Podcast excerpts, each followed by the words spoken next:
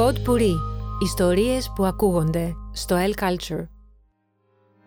Γεια σας, είμαι ο Κωστής Καλογρούλης και αυτές είναι οι λογοτεχνικές διαδρομές. Αυτή τη φορά στην ενότητα των κομικών μυθιστορημάτων του 20ου αιώνα πάμε σε ένα ε, μυθιστόρημα που αποκαλύπτει την αφροαμερικάνικη κοινότητα όσο λίγα. Μέχρι τελευταία στιγμή ήμουνα σε μια εσωτερική διαμάχη αν αναφερθώ τελικά στον πουλημένο του Paul Beatty ή στο σβήσιμο του Percival Everett. Ε, δύο μυθιστορήματα αφροαμερικανών συγγραφέων, δύο από τους κορυφαίους ε, αφροαμερικανούς συγγραφείς του 21ου αιώνα και όχι μόνο. Και τα δύο εξαιρετικά κατά τη γνώμη μου με πάρα πολύ εύστοχα σημεία αλλά τελικά αποφάσισα να αναφερθώ στο σβήσιμο του Percival Everett και ο λόγος είναι ότι είχα κάνει μια ενότητα για την Αφροαμερικάνικη λογοτεχνία στην οποία είχα μιλήσει για τον πουλημένο του Paul Beatty. Σε κάθε περίπτωση, ε, όποιος δεν το έχει διαβάσει, το συστήνω ε, ε, άνευ όρων. Ε, ο πουλημένος του Paul Beatty, το οποίο μυθιστόρημα είχε αποσπάσει και το βραβείο Booker του 2015, αν θυμάμαι καλά, είναι ένα ξεκαρδιστικό, εφιέστατο μυθιστόρημα, το οποίο προτείνω σε όλους. Στην προκειμένη περίπτωση λοιπόν έχουμε να κάνουμε με το σβήσιμο του Percival Everett. Ο Everett ε, είναι ένας ε, συγγραφέας ο οποίος ε, δεν ακολουθεί καθόλου ε, ένα καλούπι που θα ήθελαν οι άλλοι, η ευρύτερη κοινότητα Αφροαμερικάνων να ακολουθεί ο ίδιος. από την άποψη του ότι είναι ένας καθαρά διανοούμενος, ο οποίος δεν βάζει τον εαυτό του σε στεγανά ότι πρέπει ε, ντε και καλά να ακολουθήσει μια συγκεκριμένη πεπατημένη λόγω της φυλής του κλπ. κλπ. Είναι ένας διανοούμενος ο οποίος έγραφε βιβλία τα οποία ε, καταπιάνονται με πολύ ενδιαφέρουσες ιδέες ε, και τα οποία είναι αρκετά μεταμοντέρνα ε, υπό μία έννοια. Βιβλία τα οποία ποτέ δεν πουλούσαν πολύ ε, βιβλία τα οποία δεν είχαν ε, βρει ποτέ ένα ιδιαίτερα ευρύ κοινό στο κυρίαρχο ρεύμα, στο mainstream ε, της ε, αμερικάνικης λογοτεχνικής παραγωγής. Παρ' όλα αυτά είχε ένα μικρό και φανατικό κοινό. Φαίνεται πως αυτά αλλάζουν τώρα που έχει πια εξινταρίσει ο Everett. Το τελευταίο του μυθιστόρημα είναι υποψήφιο για πολλά βραβεία και φαίνεται ότι είναι αυτό που θα τον κάνει ένα γνωστό πια όνομα, ε, όχι μόνο στις Ηνωμένες Πολιτείες, αλλά κατά προέκταση παντού. Όμως, ένα από τα καλύτερά του μυθιστορήματα είναι ένα βιβλίο που έγραψε πριν από περίπου 20 χρόνια και λέγεται Το Σβήσιμο. Σε αυτό βρίσκουμε τον Percival Everett στο πιο σαρκαστικό του, στην πιο βάναυση κοινωνική και πολιτισμική του κριτική. Και αυτό διότι δεν διστάζει να καταφερθεί εναντίον της μαύρης κοινότητας, της ίδιας του της κοινότητας και να σαρκάσει τα κακό κείμενα. Ε, Όπως ούτε ο Μπίτι, άλλωστε. Είναι και οι δύο ε, μια γενιά μαύρων συγγραφέων οι οποίοι δεν ένιωθαν ποτέ ότι πρέπει ντε και καλά να κλείσουν τα μάτια σε αυτό που έβλεπαν οι ίδιοι, μόνο και μόνο επειδή έπρεπε να προστατεύσουν ε, τα συμφέροντα της αφροαμερικάνικης κοινότητας. Ε, όπως τα έβλεπαν, έτσι τα έγραφαν. Έτσι λοιπόν το θέμα του μυθιστορήματος ε, και ο κεντρικός ήρωάς του αντανακλούν σε πολύ μεγάλο βαθμό τον ίδιο τον Everett. Έχουμε να κάνουμε με έναν ε, σχετικά νεαρό καθηγητή λογοτεχνίας και συγγραφέα, ο οποίος όπως και ο Everett ε, γράφει συχνά μυθιστορήματα τα οποία είναι υπερβολικά avant-garde και μεταμοντέρνα, πιο πολύ από ότι ο ίδιος ο Everett. Και δεν τα διαβάζει σχεδόν κανείς. Οριακά πουλάνε ε, αρκετά αντίτυπα ώστε να μην μπαίνει μέσα ο σχετικά άγνωστος εκδότης του.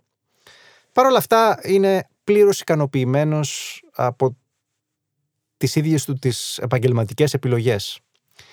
Είναι ένας άνθρωπος ο οποίος δεν κατάγεται από τα projects, από τις κακόφημες συνοικίες και τα blog όπου έχουμε συνηθίσει να συνδέουμε την μαύρη κοινότητα εργατικής τάξης, ας πούμε. Είχα ένα πατέρα ο οποίος ήταν γιατρός, ε, μεγάλωσε σε ένα ευκατάστατο προάστιο, ο ίδιος ακολουθεί μια ακαδημαϊκή καριέρα.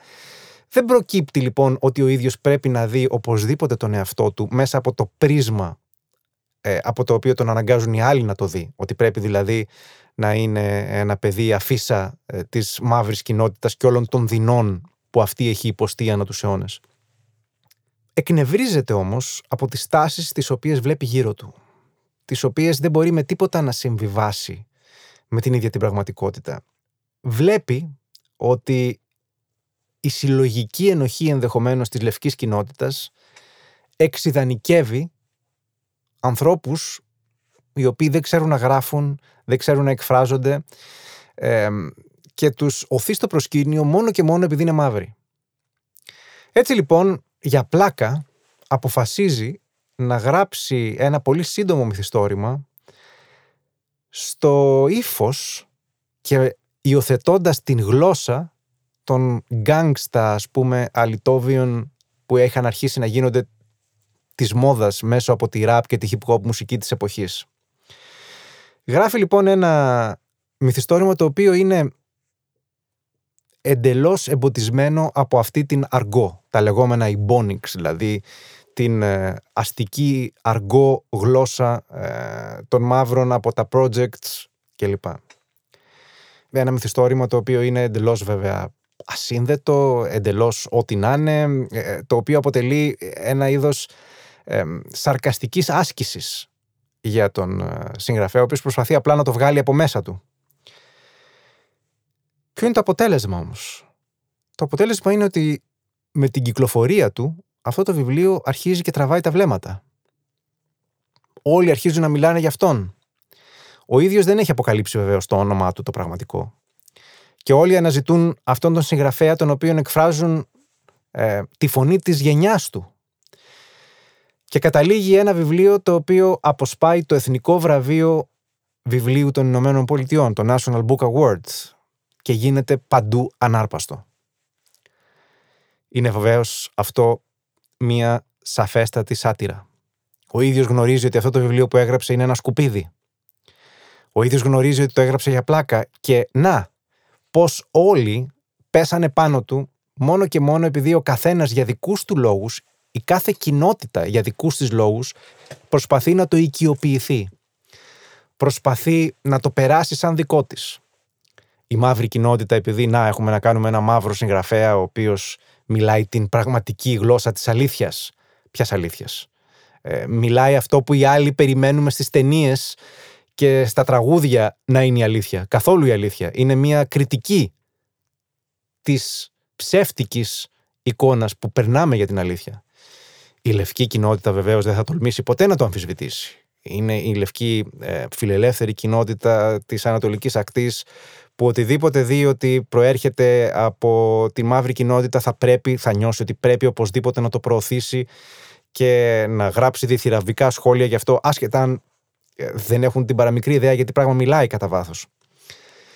Είναι μια κομμωδία ελαφρώς μαύρη, αλλά μια κομμωδία που με πάρα πολύ μεγάλη διαπεραστικότητα, με ευφυΐα, με ικανότητα δείχνει την απίθμενη υποκρισία που επικρατεί σε κάθε κοινωνική ομάδα.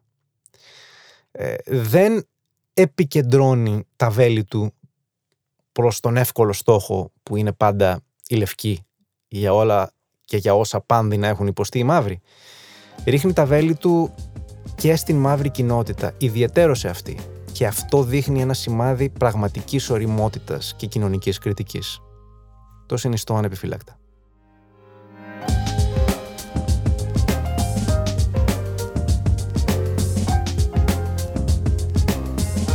Pod Puri. Ιστορίες που ακούγονται στο El Culture.